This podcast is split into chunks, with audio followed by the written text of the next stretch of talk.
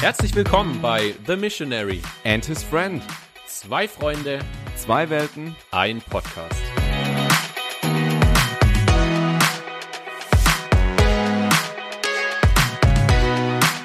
皆さん、こんにちは。ドイツ、スペイン、そして日本から送ります。今日は The Missionary and His Friend というポッドキャストを聞いてくれて嬉しいです。 Genau so ist es. Und falls ihr, liebe Zuhörer, unsere Begrüßung heute nicht verstanden habt, kein Problem, keine Sorge. Es ist nämlich japanisch gewesen und äh, so ist es mir auch vorgekommen. Der Passi und ich, wir begrüßen nämlich heute nicht nur uns gegenseitig, sondern wir haben heute Freunde und Kollegen bei uns, bei The Missionary and His Friend aus Japan, Stefan und Lara Degler. Richtig schön, dass ihr euch heute mit dazusetzt und mit uns eine Runde plaudert. Ja, hey, zusammen. Wir freuen uns auch richtig, mal mit dabei zu sein. Wir sind Ureshi, das heißt sehr froh und glücklich auf Japanisch. Ja, wir haben eure Podcasts von Anfang an ähm, mitgehört, also freuen wir uns natürlich, heute ganz besonders bei euch zu sein.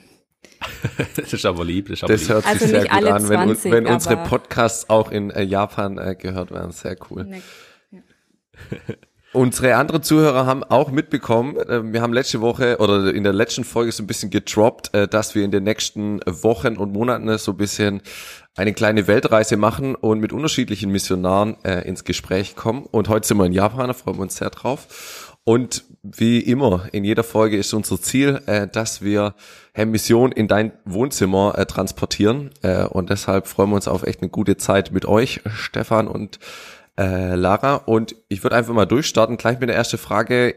Man hat schon gehört, ihr seid gerade in Japan, aber wie kommt man eigentlich auf die Idee, nach Japan Missionar zu werden? Also, als ich in Liebenzell war, wir haben ja zusammen studiert, war Japan immer so das Land für mich. Boah, Jesus. Alles, aber nicht Japan. Yes, Ja. I feel you. Seid ihr Also da, genau- seid ihr da eigentlich freiwillig oder? Ja, ähm, relativ. ähm, nee, ich- natürlich, absolut, aber äh, also I totally feel you. Mir ging's ganz genauso. Tatsächlich, also auch während der Zeit in Liebenzell habe ich auch natürlich immer wieder was von Japan gehört und ich habe einfach gedacht, bitte nicht nach Japan. Also Wirklich genauso. Und ich glaube, da sind wir auch nicht irgendwie in der Minderheit. Ich glaube, vielen geht's halt so. Und ich muss aber sagen, ich weiß nicht, es wäre mal interessant, das von dir zu hören. Aber mir ging es einfach so, ich wollte einfach Japanisch nicht lernen. Also das war eigentlich so der, der große Grund so dahinter, wenn ich mir ehrlich zugestehe. Ich wollte einfach nicht Japanisch lernen, weil ich mir die Sprache extrem schwer und irgendwie so unlernbar vorgestellt habe. Ja, Äh, war das bei dir auch so? Kurze Zwischenfrage, Also oder? bei, bei mir war es genauso. Also nur die Vorstellung, Japanisch zu lernen, ähm, habe Ja. ich, habe ich gewusst, da bin ich, da bin ich raus aus dem Game. Ja. Lara, Ja. Lara, war das bei dir wie beim Stefan oder hast du es anders empfunden während deiner Zeit im Studium? Mm, Also ich hatte während meiner Zeit im Studium immer wieder so das Gefühl, dass Gott mich eigentlich nach Japan beruft. Aber ich Okay. war mir nie sicher, weil woher soll man denn das wissen, dass Gott einen jetzt in ein Land beruft? Ähm, und dann habe ich den Stefan kennengelernt und der wollte auf jeden Fall nicht nach Japan, aber er konnte sich grundsätzlich auch Missionen vorstellen. Deswegen ähm, war das für mich okay. Und für mich ist es voll krass, wenn ich jetzt so zurückblicke, dass Gott das in Ja. Ähm, Stefan seinem Herzen auch verändert hat, so die Bereitschaft. Ich hatte zwar schon noch Schiss vor ähm, Japanisch. Ich war Mhm. nämlich nie gut in Sprachen. Aber ähm, irgendwie hatte ich immer voll das Vertrauen, dass Gott das irgendwie gut macht. Ja, also ja. ja. bei mir genauso war es dann eben auch. Irgendwie hat Gott es einfach verändert. Also ich habe dann, wir haben dann, ja, als wir uns kennengelernt haben und auch ja, verlobt haben, haben wir eben viel über die Zukunft geredet, dann eben auch mit der Missionsleitung. Und dann hatten wir eigentlich nicht so ein Land so richtig klar irgendwie, ja, da wollen wir auf jeden Fall hin, sondern wir, wir wussten, wir wollen Gemeindegründung machen, so das war eine Rahmenbedingung, die war ganz klar. Und wir wollen in ein Land, das noch nicht so erreicht ist, aber also wo es noch nicht viele Christen gibt, aber da muss man auch sagen, da wären auch noch andere Länder übrig geblieben, zum Beispiel Frankreich oder auch Spanien, muss man sagen, hätten wir uns auch hätte ich mir irgendwie auch vorstellen können. Aber woher weiß ich jetzt ja, wo will Gott mich haben? Und dann haben wir eigentlich angefangen, ähm, ja, zu fragen, auch ein bisschen so den Ball zurückzuspielen, an die Missionsleitung vielleicht auch und zu sagen, ja, was würdet ihr sagen? Wo, ja, mit unserem Profil auch und ihr kennt ja die Situation Mhm. in den Ländern, wo würdet ihr sagen, wo würden wir hinpassen? Und dann kam eigentlich schon, muss man Ja. sagen, relativ klar Japan, also es wurde dann schon so als erstes genannt. Und dann habe ich an dem Punkt oder an diesem Tag habe ich irgendwie gedacht, okay, ich glaube, ich muss diesem ganzen Ding Japan einfach nochmal eine faire Chance geben. Nicht nur, ah, ich habe keinen Bock auf Japanisch, sondern so ein bisschen nochmal, vielleicht ja ein bisschen eine reifere Entscheidung nochmal ähm, zu fällen. Ja. Äh, das kann ja dann auch Nein heißen am Ende. Und dann haben wir eigentlich angefangen, ja, über Japan zu beten. Und ich habe eben jetzt nochmal zum Thema Sprache lernen eigentlich gemerkt, das gehört einfach dazu zum Thema Mission. Zum, ja, jeder Missionar muss eigentlich erstmal Sprache lernen. Und wenn niemand mehr nach Japan geht, weil er halt keinen Bock auf die Sprache hat, ja, dann werden auch dort auch traurig. keine neuen Kirchen gegründet, gegründet, dann werden dort keine äh, Menschen mehr äh, Jesus kennenlernen. Und so habe ich halt gedacht, ja, warum dann nicht auch ich? Also muss ich mich schon auch selber hinterfragen, ja. Genau, so ich kam es ein bisschen. ich, ich glaube, eine Sache, gell, irgendwie auch ist bei uns ähnlich gewesen. So die erste Intuition Japan wäre so, wow, das ist halt, es ist Asien und es ist halt ganz anders einfach als das Europäische. Es ist voll fremd. Also Spanien ist ja jetzt immer noch Europa und man hat gewisse Gemeinsamkeiten so mit Deutschland. Aber wenn ich jetzt an Japan denke, dann ist es einfach.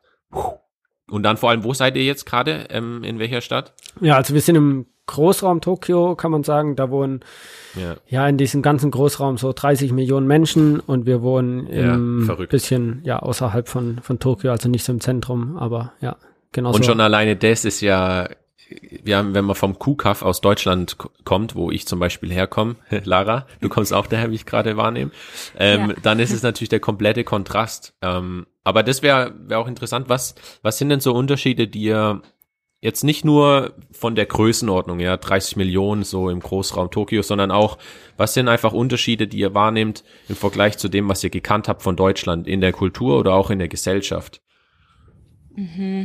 Also ich würde sagen, da gibt's natürlich fisch, also viele Dinge, die ähm, unterschiedlich sind. Ja, eine Dinge oder ein Ding ist auf jeden Fall so Ordnung oder ja, man merkt, in Japan hat vieles so System, zum Beispiel, das fängt bei uns morgens an, wenn wir Zug fahren und in die Sprachschule gehen und merken, das Zugfahren ist total geordnet. Da stellt sich jeder an, ähm, ja, und in einer geordneten Reihe und es gibt extra Plätze, wo die Reihen, also ja, wo man sich praktisch anstellen soll. Und ähm, ja, und wenn dann die Tür aufgeht, lässt man zuerst die Leute ja ganz geordnet raus, ganz in Ruhe und dann steigt man selber ein. Ähm, äh, genau. Oder auch allein das ganze Zugfahren, das ist, finde ich, zeigt voll viel von der Kultur, ist irgendwie total praktisch und geschickt. Ein, ein Zug hat in Japan im Durchschnitt 20 Sekunden Verspätung. Das sagt auch schon sehr viel über die äh, Pünktlichkeit ähm, der Züge in Japan aus. Verrückt, ey. Das ist ziemlich krass, Okay. ja. Und auch, was mir noch äh, extrem aufgefallen ist, wie sicher Japan ist, also in Bezug auf Kriminalität und auch überhaupt, ähm, ja, du kannst dir deinen Geldbeutel 20 Mal irgendwie fallen lassen und der wird dir immer wieder hinterhergetragen. Oft ging es mir auch schon so, ich habe ähm, Dinge verloren und bevor ich selber gemerkt habe, äh, stand schon eine Person da und hat gesagt, heißt es nicht ihr, ähm, keine Ahnung, Geldbeutel oder was weiß ich. Oder auch im Starbucks oder in, einem, in irgendeinem Café, wenn man da hingeht, dann muss man in Japan immer zuerst an einen Platz gehen, sich den Platz reservieren und dann geht man zum Bestellen. Und mit irgendwas muss man den ja reservieren und dann legen die Leute halt wirklich ihr Laptop, ihr Handy, ihren Schlüssel, Geldbeutel Ei, ei, ei. auf den Tisch und gehen dann bestellen. Und ich habe mich da auch schon dran gewöhnt und das ist echt so. Also da, da geht nie was verloren. Die, die Leute, die, die klauen das nicht. Ähm, ja, das ist ziemlich krass. Ey, wenn, Passi undenkbar für ey, Deutschland, oder? undenkbar. Ich sage, wenn ihr Heimataufenthalt geht, Stefan und Lara, das wird ja für Das euch. Kulturschock hoch 10. Ihr lasst ja irgendwie alles liegen und denkt, es wird euch hinterhergetragen. Ja, das stimmt. Das ist, ähm, ist echt gefährlich. Äh, da müssen wir schon uns wieder anpassen dann, ja. Das ist crazy. Ich finde Das die Frage ja. so ein bisschen, also du hast so gesagt, oder ihr habt so gesagt, ja, Japan geht's eigentlich relativ gut so. Warum ist dann eigentlich Mission eigentlich nötig? Oder warum geht man als Missionar? Wie, wie ist denn, ich sag mal, vielleicht so die christliche Landkarte in Japan? Also gibt's da Kirchen oder gibt's da gar keine Kirchen? Gibt's da Christen oder gibt's keine Christen? Ja, also es gibt erstmal landesweit, äh, auch in Bezug auf die Gesamteinwohnerzahl, extrem wenig Christen, eigentlich unter einem Prozent. Und wenn man jetzt natürlich hier in die Stadt, in eine, ja, so eine Metropole wie Tokio schaut, dann muss man sagen, es gibt schon relativ viele Kirchen, aber auch trotzdem auf die Einwohnerzahl natürlich extrem wenig. Aber es ist jetzt nicht so, dass man, ähm, ja, hier findet man relativ nah bei sich eine Kirche, würde ich behaupten, aber die ist dann oft auch nicht so riesig groß. Aber genau, wenn man jetzt aber eben rausfährt aufs Land, allein schon so ein, zwei Stunden raus aus der Stadt, da sieht's halt echt ganz anders aus. Und deswegen hat da auch die Liebenzeller Mission auch in der Vergangenheit ganz oft Kirchen gegründet. Und auch jetzt noch, sind sie auch jetzt noch dort aktiv, einfach weil es dort nochmal ganz anders aussieht. Also da fährt man dann gut mal eine halbe Stunde, ähm, wenn man in die nächste ähm, Gemeinde kommen will. Ja, also Japan braucht unbedingt äh, noch viel mehr Missionare, ist extrem unerreichtes Land. Das ist die zweitgrößte unerreichte Volksgruppe weltweit. Mhm. Okay. Krass. Ähm, wenn, wenn jetzt aber doch so viel irgendwie so anders ist, also ich meine, wir haben jetzt nur hm, Kleinigkeiten gehört, wie, wie zum Beispiel diese Ordnung, die irgendwie überall ist. Irgendwie, ich, ich wüsste es nicht, auf was ich übrigens dieses äh, Sachen werden dir hinterhergetragen zurückführen würde. Ist es Ehrlichkeit oder ist es eine, hat es was mit Schuld zu tun oder mit, mit Scham oder äh, womit hat es zu tun, dass die Leute das bringen? Weißt du, in Deutschland habe ich mein Geldbeutel mal ja. liegen lassen im McDonalds und habe ihn nicht mehr gefunden. Da war er dann weg. ja, ja, also man, ja, man muss jetzt auch sagen, wahrscheinlich vielleicht nicht 100 Prozent, aber schon sehr, sehr oft. Aber hm. ich glaube eben, dass es tatsächlich einmal an, um, an der Ehrlichkeit liegt, ja, aber auch, äh, es geht, glaube ich, auch noch tiefer wenn man nämlich was klaut und man gesehen wird, dann ist man halt einfach absolut das unten Problem. durch in der Gesellschaft. Also ja, dieser Schamfaktor als irgendwie Dieb oder so abgestempelt zu werden, das einfach, das kann man sich nicht leisten. Und auf der anderen Seite, Loyalität wird halt extrem groß geschrieben. Also wenn man jetzt mhm. dem anderen loyal gegenüber ist, indem man ihm zum Beispiel sein Geldbeutel zurückgibt, das ist halt eine absolute ja, Ehrentat. Und mhm. so, also diese Kontraste, einmal Scham, ähm, will man sich, man will halt überhaupt nicht beschämt werden, sondern man will ein loyaler Mensch sein. Ja. Okay. Interessant. Und diese Umstellung jetzt, sage ich mal, von Deutschland nach Japan, wie ist es euch damit gegangen? Also in sowas Neues einzutauchen? Habt ihr das Gefühl, ihr seid jetzt nach eineinhalb Jahren oder wie lange? Mhm. Ungefähr? Eineinhalb ähm, Jahre, ja. Ein bisschen länger, wie ja. ähm, seid ihr, seid ihr jetzt so ein bisschen eingetaucht, habt das Gefühl, ihr fangt an zu verstehen, wie die Leute irgendwie auch ticken oder ähm, fühlt sich für euch immer noch alles ziemlich fremd an? Also ganz auf der persönlichen Ebene. Hm, das ist echt eine gute Frage. Also ich würde sagen, dass ich meine, wir wussten nicht, auf was wir uns einlassen, weil wir waren nie vorher in Japan. Das heißt, ähm, es war alles voll neu und ähm, ist es auch immer noch. Aber also ja, an viele Dinge haben wir uns, glaube ich, schon gewöhnt, so nach jetzt ein bisschen mehr wie eineinhalb Jahren. Aber mhm.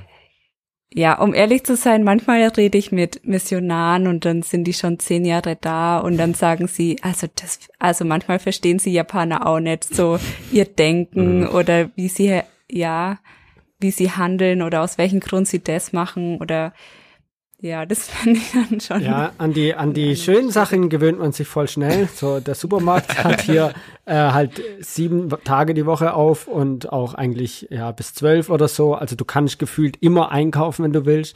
In Sonntag, mhm. äh, in Deutschland hat Sonntags ja immer zu. So, an sowas hat man sich extrem schnell gewöhnt. Solche Luxussachen oder auch ja, überhaupt Hightech, Luxus, ähm, beheizte Klobrillen, das sind schöne Dinge, da gewöhnt man sich schnell dran. Aber ja, jetzt zum Beispiel, also wir sind zum Beispiel immer noch herausgefordert mit der ähm, wie sagt man das, Kirchenkultur vielleicht? Oder ja, wie mhm. Gemeinden so oft gestrickt sind. Ähm, ja, oder auch dieses, die Luft lesen ist halt auch extrem wichtig in Japan, in der Unterhaltung auch, muss man halt nicht nur die Worte verstehen, sondern auch, was dahinter gemeint ist, also auch mhm. nonverbale Kommunikation, aber nicht nur das, sondern auch, wie die Nuancen in manchen Wörtern dann sind, ja, ebenso die Luft lesen. Und das ist natürlich extrem schwer, ähm, nach eineinhalb Jahren, aber wie Lara gesagt hat, auch andere Missionare, die schon lang da sind, die, die tun sich natürlich immer noch schwer damit, das ist klar. Du, okay. du hast gerade gesagt, äh, Stefan, manchmal Schwierigkeiten mit der Kirchenwelt oder der Kirchenluft oder so.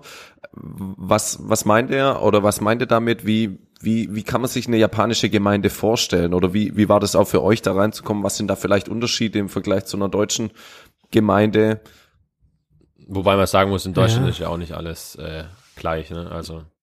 Ja, also ja, das würde ich hier auch erstmal sagen. Es gibt hier natürlich auch viele verschiedene Denominationen und ja, aber die Kirchen, in denen wir so unterwegs sind, beziehungsweise die auch von den Liebenzeller Missionaren auch in den letzten Jahren gegründet wurden und jetzt vielleicht auch von Japanern übernommen wurden, die sind oft ähm, für uns relativ traditionell, würden wir mal sagen. Das bedeutet, dass sie oft, also die, der Einfluss von den Kirchen kommt eben aus Europa, weil ja, Japan logischerweise kein äh, christliches Land geschichtlich ist und äh, die, das Christentum eben aus Europa kam und damit auch von den Missionaren. Und damit fühlen wir uns manchmal herausgefordert, weil die Kirche in Deutschland, würde ich sagen, hat sich halt auch ein Stück weit weiterentwickelt, auch mhm. viele freie Kirchen und so, aber hier ist es so ein bisschen, so dieses Traditionelle wird oft irgendwie sehr hoch angesehen. Also wo wir sagen würden, mhm. zum Beispiel jetzt, um es mal deutlich zu machen,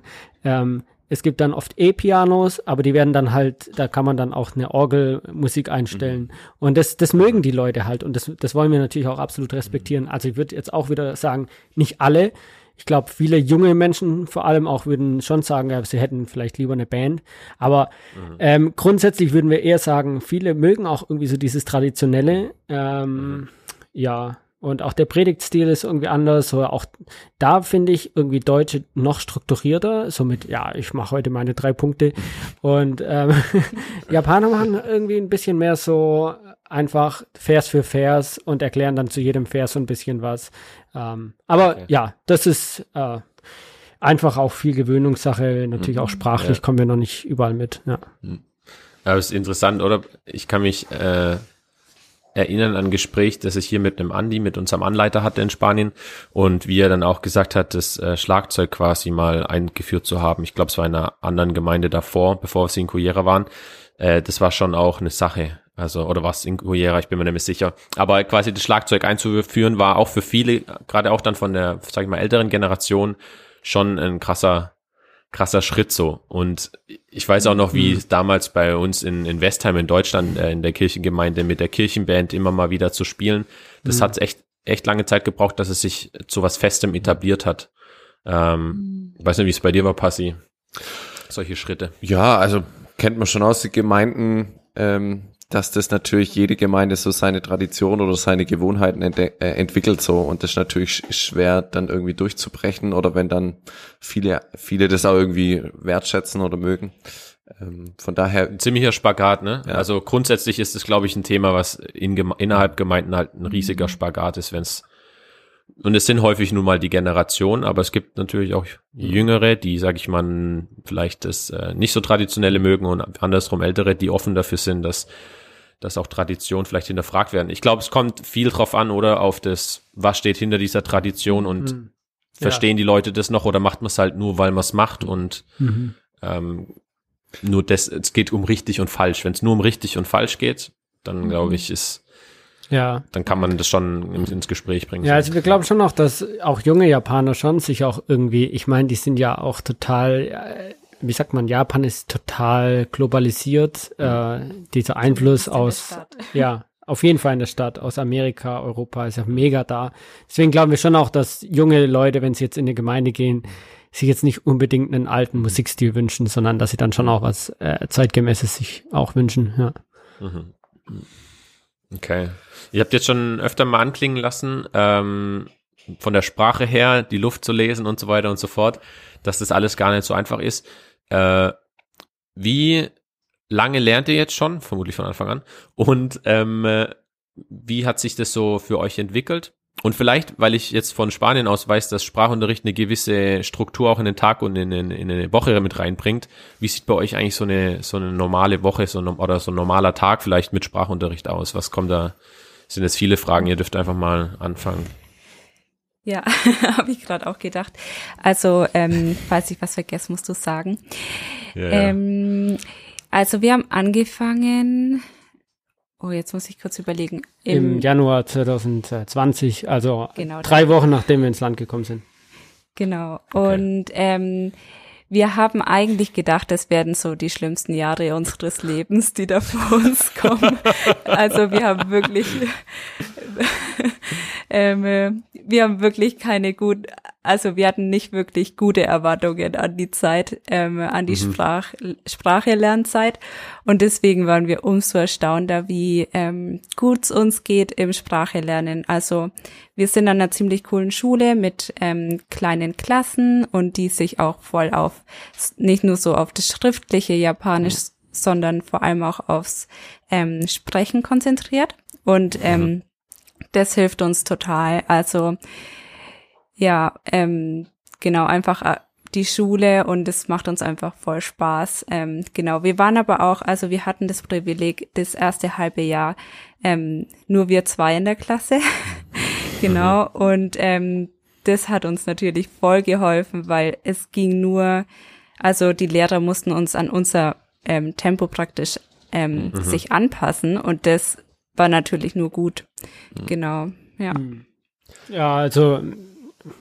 ich habe ja auch, wie ich schon vorher gesagt habe, eigentlich nie Japanisch lernen wollen und dann irgendwie doch der Sache eben eine Chance gegeben, weil ich dann auch hierher kam. Habe ich gedacht, gut, jetzt mache ich es halt doch. Nee, und dann war es extrem gut. Also wirklich, äh, ich habe immer, ich auch jetzt noch, ich schwärme irgendwie von der Sprachschule und von der ganzen Lernzeit, weil man halt auch, je besser man wird, desto mehr kann man sich unterhalten. Es motiviert einen dann natürlich auch. Und ja, Das finde irgendwie. ich, das finde ich auch übel. Ja. Das finde ich sau, das ist, das ist das, was mich antreibt. Einfach nur eine Sprache zu lernen, wie zum Beispiel in der Schule, Ja, man nur weiß, richtig. jetzt im Unterricht benutzt man so, oder es kommt eine Klassenarbeit oder so. Die Motivation hier, die ist echt eine ganz andere. Und das, Voll. deshalb habe ich auch, also ich, ich finde es auch, es macht Spaß tatsächlich. Ja, Ja. also uns macht's einfach Spaß, muss man echt sagen. Natürlich gibt's auch immer wieder Zeiten, wo man, oder so Momente, wo man denkt, ey, ich habe jetzt überhaupt nichts verstanden und ähm, komme ich jetzt nicht mit. Aber allgemein so dieses gesamte Gefühl ist echt positiv gewesen und auch jetzt noch und genau, es macht richtig Bock. Ja, unser, ja, sorry. Ja, alles gut. Was, wie, wie, wie kann man sagen, so nach eineinhalb Jahren, was ist so das Niveau? Also, wie kann man sich vorstellen, wenn ihr jetzt auf der Straße unterwegs seid mit jemand am Straßenrand, versteht ihr dann alles oder ist das dann gerade auch noch eine Herausforderung oder ist es dann eher, wenn es dann irgendwelche um fachspezifische Themen geht und da einfach die Vokabeln einem fehlen? Ähm, ich weiß nicht, ich habe mal während dem Studium gehört, dass ja auch so mit Predigt und so das echt auch lang dauert. Aber ein kleiner Spoiler, ich weiß ja bei euch, da kann man ein Bild bei auf Insta, dass es das Stefan, glaube ich, vor schon relativ früh das schon mal gemacht hat. Ähm, also wie kann man das einschätzen? So, wie ist denn euer Stand und wie lange muss man vielleicht auch lernen, bis man irgendwie so ja das Japanisch gut beher beherrscht? Also ich würde das echt voll arg von ähm, abhängig machen von den Leuten. Also erstmal ähm, mit wem du sprichst, macht einen Unterschied. Also manchmal, ja, jetzt so auf dem Land, wo wir im Urlaub waren, da haben wir schon gemerkt, ähm, die Leute haben halt den übelsten Dialekt ähm, rausgehauen und dann haben wir die Leute halt nicht verstanden. Aber jetzt, ich sag mal, die Leute, den typischen, ähm, ja, Japaner in Tokio, sag ich mal, den könnten wir, glaube ich, schon ganz gut verstehen, wenn er klar redet. Ähm, und dann kommt es natürlich auch auf das ähm, Vokabular an, also und auch auf die Themenbereiche. Also wir können uns gut, glaub mittlerweile über Essen unterhalten oder über ja einfach so Dinge so aus dem Alltag. Ähm, genau. Und dann glaube ich, der ganze Lernprozess, der den würde ich auch voll abhängig von den Leuten machen. Also ich meine, wir sind ähm, ziemlich jung, das macht's Mhm. Einfach leichter. Das ähm, merken wir auch, in, also haben wir auch in der Klasse gemerkt, ähm, dass sich praktisch auch Leute, die, weiß nicht, mit 30 vielleicht anfangen oder so, die haben sich einfach schwerer getan wie wir. Ähm, Mhm. Ich war jetzt 24, wo ich angefangen habe, Japanisch zu lernen. Das wie, keine Ahnung, wie beim, Jungspund. Genau. also wie wenn man jetzt noch ein Masterstudium macht Ja. praktisch, weißt? Also Ja. genau. Und dann ähm, eben auch, ja, ich sag mal, als Ehepaar auch ohne Kinder hat man es, glaube ich, auch noch mal leichter. Ähm, ja, es ist einfach so. Da, da, ja, also. Genau. Felix, wie geht's Oder euch da mit Kind? Muss ja, dich nicht äußern. Thema. Ja, ist tatsächlich Thema. Also, ja. Ähm, äh, Ah, eigentlich wollte ich gerade noch was anderes ansprechen, aber Passi, weil du ja jetzt in Baden auch mit dem Verständnis wahrscheinlich, wenn du im Kreisverband Baden arbeitest, hast du ja auch Verständnisprobleme, vermute ich mal, oder? Ja, es geht. Im Vokabular. Geht. Bisher komme ich okay. sehr gut durch. Ich weiß, Eppingen gehört ja auch schon zur Bahn und daher ist KV Karlsruhe so. jetzt nicht so weit. Ach so. Aber Eppingen ist ja Großstadt, verstehst du? Ja. Nee. nee. also mit, äh, mit Kind tatsächlich ist es ein krasser Unterschied. Also wir splitten auch unsere Stunden halt immer, ne? Also es, mhm. es, es geht nicht, dass wir beide Sprache lernen. Außer, das war ganz cool, dass wir halt äh, zum Beispiel während unserem Sprachunterricht jemand hatten, der auf den Benaya aufgepasst hat. Aber das mhm. hatten wir jetzt wieder eine lange Zeit nicht und ähm, wir hoffen, dass es ab übernächster Woche so wieder funktioniert in diesem Modus, mhm. dass man dann wenigstens äh, die Stunden, die wenigen dann quasi gemeinsam halt äh, hat im Unterricht. Ja, mhm. aber es ist schon ein großer Unterschied. Ja, Voll aber auf, auf der anderen Fall, Seite ja. hat es dann auch, also wir laufen durch die Straße und dann kommen wir da ganz schnell in Gespräche quasi, weil die mhm. Leute halt alle, oh, wie süß und so beim Benaya halt so sind. Ja. genau. Alles sein Für und Wider. Jetzt haben wir mhm. vielleicht Sprache so ein bisschen abgehakt. Ähm, mhm. Was mich doch so interessieren wird, oder ist ja auch spannend, ich sag mal, kennt ja jeder irgendwie, wenn man umzieht oder in neues, in Kontext kommt, wie kommt man denn so selber persönlich auch an? Wie ist das vielleicht auch in einem Land, was einem noch viel fremder ist? Wie seid ihr vielleicht so persönlich angekommen? Habt man irgendwie schon so Kontakte, ergeben sich die dann auch in der Sprachschule? Findet, also seid ihr auch selber mhm. so angekommen oder ist bei euch noch so gefühlt, man ist halt noch in Japan und äh, lernt die Sprache und hat so sein Ziel vor Auge, aber so, so richtig persönlich angekommen ist man noch gar nicht? Mhm. Ja, also das hat natürlich am Anfang war es schon echt schwer, muss ich sagen, weil wir kamen an und dann waren ja drei, Monate später oder so ging dann die Pandemie los und da kamen wir erst richtig überhaupt an, dass wir, ja gut, es ging eh noch das meiste über Englisch, aber irgendwann genau kam die Pandemie und wir saßen dann daheim und äh, es war schon echt schwierig, muss ich sagen, mit sozialen Kontakten und man wünscht sich dann halt auch Freunde, auch nochmal außerhalb vom Missionarsteam. Mhm.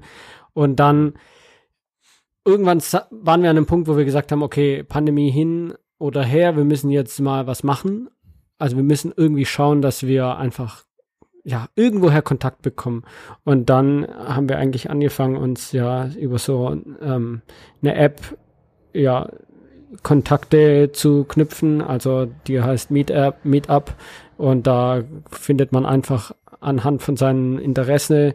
Äh, für mich war das Fußball einfach Gruppen, die dann auch Fußball spielen, Leute, und dann äh, bin ich dahin. Und das erste Mal war natürlich komisch, du kennst niemand, aber so haben wir angefangen, mhm. Kontakte zu knüpfen. Ähm, Lara war bei beim Kaffeeklatsch. Oder also ja, ne, ne, ja, so Sprachaustausch gibt's dann viel, Leute, Japaner, die dann Englisch reden wollen oder so. Und ähm, genau, ich seither gehe ich wirklich jeden Sonntag Fußball spielen, Sonntagabends und ähm, lerne da Japaner kennen, auch andere Leute.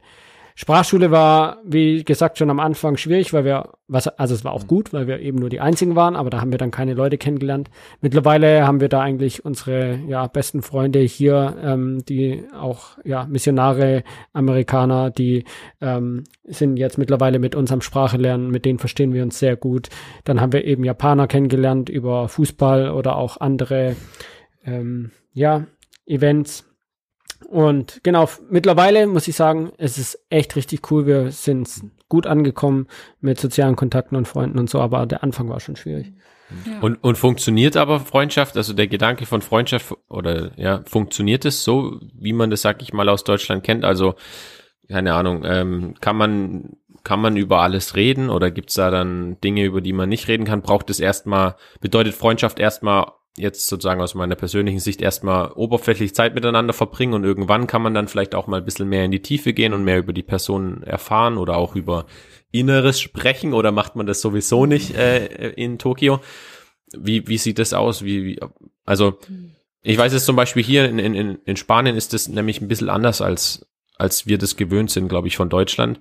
Hier zum Beispiel spielt der Faktor Zeit eine viel größere Rolle. Also das erste Mal, wenn du jemanden zum Beispiel kennenlernst und triffst, Da hast du eher das Gefühl, wirkt es auf dich so, dass es eher ein bisschen kalt ist, also dass die Person eher ein bisschen nicht so Interesse hat, nicht so warmherzig und so weiter. Aber wenn du dann immer mal wiederkommst, ja, ähm, dann und man sich bereits kennt, in Anführungsstrichen, dann wirkt es ganz anders, dann geht man anders miteinander um. Und der Faktor Zeit, der spielt eine große Rolle. Also auch wenn du jemanden dann ewig nicht gesehen hast, aber dann weißt, er kommt mal wieder ins Land oder ja von der Schu Schule von früher, dann ist es ganz klar, dass man dann auch was miteinander macht, so als wäre es wie vorher. Mhm. Ähm, aber dafür braucht es viel mehr Zeit, um zum Beispiel in die Tiefe zu gehen, weil in mhm. die Tiefe, glaube ich, vieles bleibt innerhalb der Familie und wird nicht nach außen getragen. Ich mhm. weiß nicht, wie das in, ja. in Japan ist. Ja, mit Japanern wissen wir es noch nicht so genau. Müssen wir ehrlich sagen, haben wir noch nicht so viele ähm, Japaner auch in unserem Alter. Jetzt zum Beispiel gerade in die, in die Gemeinde, wo wir eigentlich die meiste Zeit gegangen sind, da gab es auch wenig junge Japaner und dann war die eine Stunde weg oder so und dann hat man sich allgemein mhm. einfach nicht so viel gesehen und ähm, es war ja schwieriger ja, deswegen mit Japanern ist schwer zu sagen, was so für uns wieder Freundschaft aussehen würde. Wir haben auch, ähm, ja, eben dann mit äh, internationalen Freunden eher dann auch mhm. unsere, ich sag mal, Freundschaften, wo wir auch auftanken können, wo die uns wirklich richtig mhm. gut tun. Und ja, mit Japanern, weiß nicht genau, was würde ich sagen, ist irgendwie noch, ist, ja. äh, gilt es noch zu erkunden. Ja. Also ja, ich glaube, das braucht auch einfach Zeit. Also ja. ich weiß nicht, ich habe auch nicht, selber nicht so den, also ich habe voll gern tiefe Gespräche auf jeden Fall, aber ich brauche selber irgendwie Zeit, ähm, mhm. damit ja das irgendwie auch ein Vertrauen wächst und so. Und deswegen finde ich es irgendwie okay. Ähm, und ich habe schon auch viel gehört, auch von ähm, ja anderen Freundinnen, also internationalen Freundinnen, die gesagt haben, hey, es dauert einfach hm. eine Japan mhm. also eine Freundschaft mit, vor allem auch als Ausländer, ähm, mit einer Japanerin, das dauert einfach. Genau. Und deswegen, ich mache da jetzt in meinen Mädelsfreundschaften, sag ich mal, nicht so viel Stress. Ähm, ich guck ja. halt einfach mal, was passiert und ich freue mich, ähm, wenn man mal vielleicht für den Funken so für einen kleinen Augenblick mal ein bisschen tiefer reden kann. Ähm, genau, aber ja. ähm, genau, für mich ist wichtig, dass ich solche Freundschaften vielleicht auch ähm, außerhalb auch pflege. Also sei es irgendwie eine Freundin aus Deutschland oder mit einer anderen Missionarin aus Spanien, mit einem Felix seiner Kollegin der Simone. genau, sowas finde ja. ich irgendwie wichtig. Ähm, oder auch hier habe ich noch eine andere Freundin, mit der ich mich zum Beten treffe. Das finde ich irgendwie wichtig und ähm, genau, und das, mhm. was sich danach ähm, ja entwickelt.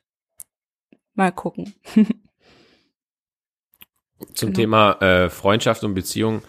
Wie, wie erlebt ihr so eure Jesus-Beziehung in der anderen Umgebung, ja, anderen Kultur irgendwie zu leben, wo vielleicht auch, sag ich mal, das Christentum jetzt eben nicht so präsent ist?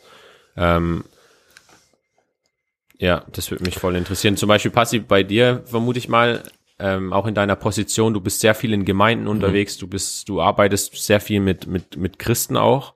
Ähm, und das ist vielleicht nochmal ein anderes Umfeld, wie jetzt in der Umgebung zu sein, wo Christentum gar nicht so everyday Business ist oder Leben ist so. Deshalb würde mich so die, das interessieren, wie das für euch, wie ihr das wahrnehmt. Jesus-Beziehung pflegen in Japan. Ja, also ich finde, wir haben vorher schon mal kurz angesprochen, so die Kirche, die Gemeindekultur, nenne ich es mal, in Japan ist ein bisschen herausfordernd für uns noch, aber das liegt natürlich auch daran, dass äh, ja wir noch nicht so viel kennen und ähm, man muss auch ehrlich sagen, Covid hat natürlich auch manches schwierig gemacht. Wir konnten vieles nicht so kennenlernen, wie es vielleicht normal ist, aber wir merken einfach, dass wir umso mehr ja uns so dieses geistliche Wachhalten ist extrem wichtig, weil wir eben nicht so viel ja natürlich irgendwie bekommen, wie es jetzt in Deutschland vielleicht gewesen wäre, in einer deutschen Gemeinde, wo du schon mal eh durch die Sprache alles verstehst. Das macht natürlich schon mal den großen Unterschied. Und dann hast du einen Jugendkreis, wo du dich irgendwie, ja, wo du deine Freunde hast. Und das ist was ganz anderes. Hier musst du dir das viel mehr äh, wirklich aktiv noch mehr suchen. Und wir waren zum Beispiel bei einer Lobpreis, bei einem Lobpreisabend mm, jetzt ja im Frühjahr einige Male hintereinander und es hat uns extrem gut getan. Aber das ist halt auch eine Stunde weg und da, da ist extrem schwer, dann Mittwochabend so unter der Woche dahin zu fahren mit dem Mhm. Zug und dann äh, spät abends wieder zurück. Das tut uns sehr gut und wir machen das auch gern, aber das ist eben auch was, was man hier merkt. Es gibt's dann auch so von jungen Leuten und auf Japanisch und Englisch und es tat uns richtig gut, äh, gemeinsam beten und singen und so. Aber ja, das ist es halt. Hier in Japan gibt's es dann halt nicht irgendwie in, ja, ü- in Autonähe oder so richtig nah, ähm, wo du nicht weit musst, sondern da musst dann halt auch irgendwie mal eine Stunde irgendwo hinfahren, wenn du sowas willst. Und ja, ich denke, wie gesagt, Covid hat's auch verschw- ähm, manches schwierig gemacht. Aber Ja. im, im Vergleich so dazu ist ja auch spannend dann in Deutschland oft so, weil das natürlich so allgegenwärtig ist und alles so nah und dass manchmal das auch gar nicht mehr wertschätzt und oft so halt so, ja, es wird halt gewöhnlich so. Manchmal merkt man, boah, irgendwie packt's mich gar nicht mehr so, weil wir jetzt, finde ich irgendwie cool zu hören, dass ich sage, hey, ihr fahrt eine Stunde zum Lobpreisabend. Würde ich ja in Deutschland nie auf die Idee kommen, würde ich sagen, Alter, was ist Ja, los? das ist uns so. auch aufgefallen hier. Die Entfernungen sind aber halt auch anders irgendwie. Also eine Stunde fühlt sich hier ganz anders an. Auch mit dem Zug kannst du dann im Zug nochmal produktiver sein, wie wenn du hinterm Steuer sitzt. Aber ja, es ist echt anders, hier eine Stunde in Gottesdienst zu fahren, ist irgendwie fast normal. Und in Deutschland würde man sagen, ach, gehe ich jetzt heute mal, gehe ich heute mal nicht in den Ort in Lob zum Lobpreisabend, gehe ich, gehe ich nächste Woche wieder oder so. Und dann ist das Empfinden ganz anders jetzt, ne? Ja, wir haben das schon gelernt, jetzt auch nochmal mehr wertzuschätzen, wenn wir dann sowas haben. Okay. wenn wir jetzt gerade so bei Glaube auch nochmal sind, vielleicht jetzt nochmal mit, was wir auch so ein bisschen in die Reihe gestartet sind, wo wir gesagt haben, wir wollen so die unterschiedlichen Länder, Kulturen auch kennenlernen, auch immer wieder fragen, wie, wie wirkt denn da das Evangelium, die Botschaft von Jesus und Auferstehung? Und das wäre jetzt so ein bisschen die Frage auch an euch so, würde das sagen, so, die Japaner haben dieses, ich sag mal, das System so von Schuld, kennen sie in ihrem Alltag? Also ihr habt ja so ein bisschen erzählt, okay, man will nicht der Dieb sein, darum gibt man auch alles zurück. Also ist das jetzt so, ein, sagen wir mal jetzt aus ähm, missiologischer Sicht irgendwie ein guter Anknüpfungspunkt, so dieses Thema Schuld und ähm, dann auch sozusagen die Vergebung, die man zugesprochen bekommt, oder ist das dann im Gegenzug irgendwie gar nicht anzunehmbar für die Japaner, weil die so oft in diesem Schuldding, Schamding drin sind? Ja, also mit dem Thema Schuld tun wir uns irgendwie bis jetzt schwer, so vom, also von der Wahrnehmung her, weil einmal das Wort Sünde ist ja auf Deutsch schon extrem schwer, äh, Ja. sowieso, aber auf Japanisch würde ich sagen nochmal eine Schippe drauf. Also das ist vergleichbar oder das Wort, das sie dann eben sich genommen haben, wie auch in der, wie es auch in der Bibel steht, ist eigentlich ähnlich zu de- oder ist eigentlich dasselbe Wort wie eine, ein Verbrechen zu begehen, also was auch in der ähm, ja, wie sagt man, äh, normalen Kultur auch für einen, eine Straftat eigentlich dasselbe Wort verwendet wird. Und da ist meiner Meinung nach irgendwie schon die, äh, die Bedeutung nochmal eine ganz andere. Und deswegen ja, so allgemein, die Menschen, weiß nicht, ob sie sich so, ob sie so ein Schuldbewusstsein haben. Eher eben Schambewusstsein ist viel stärker hier, äh, meines Erachtens nach. Ja, wenn man sich gerade auch so diese ganze Kultur ist halt viel mehr so auf Scham basiert. Äh, Scham äh, kann man auf sich und auf die Familie bringen.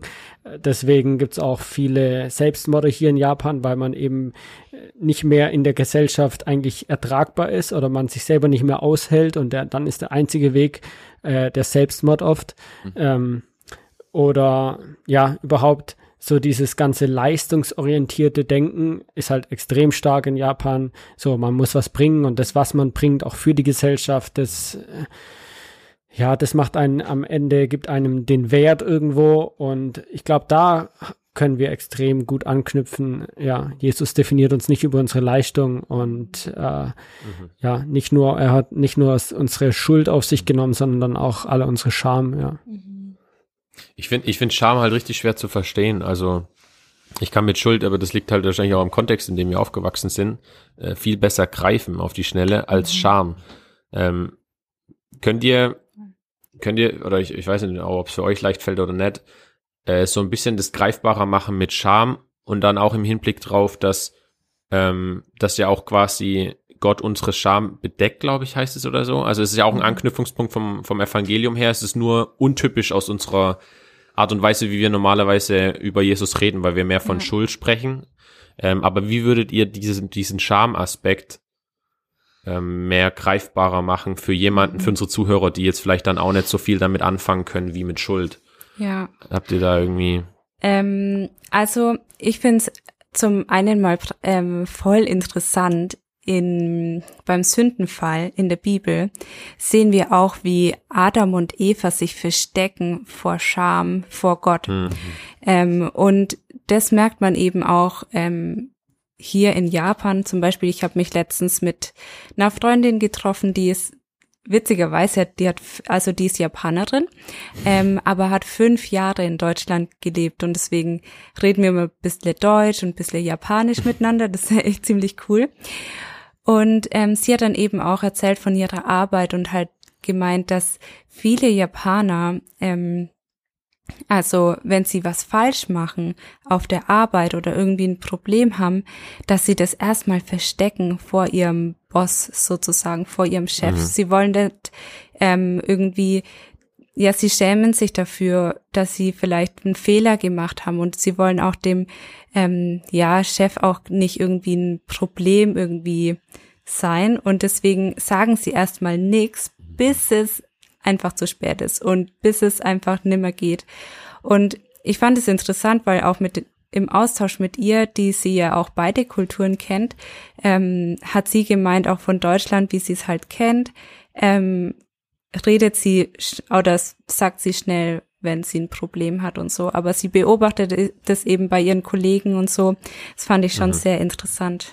Ja, ich denke, das ist vor allem ein großer Charme oder halt auch ein Beispiel, ähm, wo man, wo die Scham irgendwie auch rauskommt so.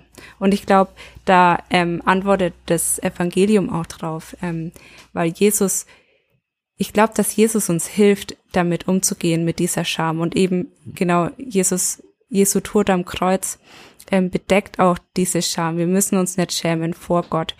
Ähm, und ich glaube, dass Gott auch den Menschen hier helfen will, mit ihren Problemen, ähm, ja, die vielleicht auch ans Licht zu bringen. Ähm, Genau, und vielleicht, ja, auch Heilung reinzubringen in manch, in, in die Bereiche. Ja, ich glaube, ja. Ich glaube, dieses ans Licht bringen ist halt eigentlich so dieses Stichwort oder äh, Scham zeigt sich äh, und da würde ich sagen auch bei uns nicht nur bei einem Japaner, sondern ich glaube, das ist in jedem von uns Menschen so im Verstecken, sich selber irgendwie verstecken zu wollen oder ja, das, was man gemacht hat, verstecken zu wollen und ich glaube, das kennt jeder von uns, wenn man irgendwie was angestellt hat. Also, ja, man, man schämt sich und das zeigt sich darin, dass man es verstecken will oder sich selber auch irgendwie nicht mehr ertragen kann und irgendwie äh, ja vor dem anderen versteckt oder so. Und ja, das zeigt sich eben bei den Japanern auch ganz arg. Zum Beispiel, man, wenn man irgendwie gefeuert wurde, also das ist jetzt nicht der Normalfall, aber das gibt's immer wieder, dass wenn, wenn jemand, ein Japaner von seiner Arbeitsstelle gefeuert wurde, dann geht er ganz normal nach Hause und geht jeden Tag, sagt er, er geht zur Arbeit, aber eigentlich geht er nicht zur Arbeit, sondern er hängt irgendwo rum und wird eigentlich verschuldet sich extrem, aber er kann es seiner Familie nicht gestehen, dass er gefeuert wurde und deswegen tut er so jeden Morgen, als würde er zur Arbeit gehen. Weil es einfach die Scham, er hält es nicht aus, ähm, er versteckt sich letztlich und kann das nicht ähm, bekennen, ja.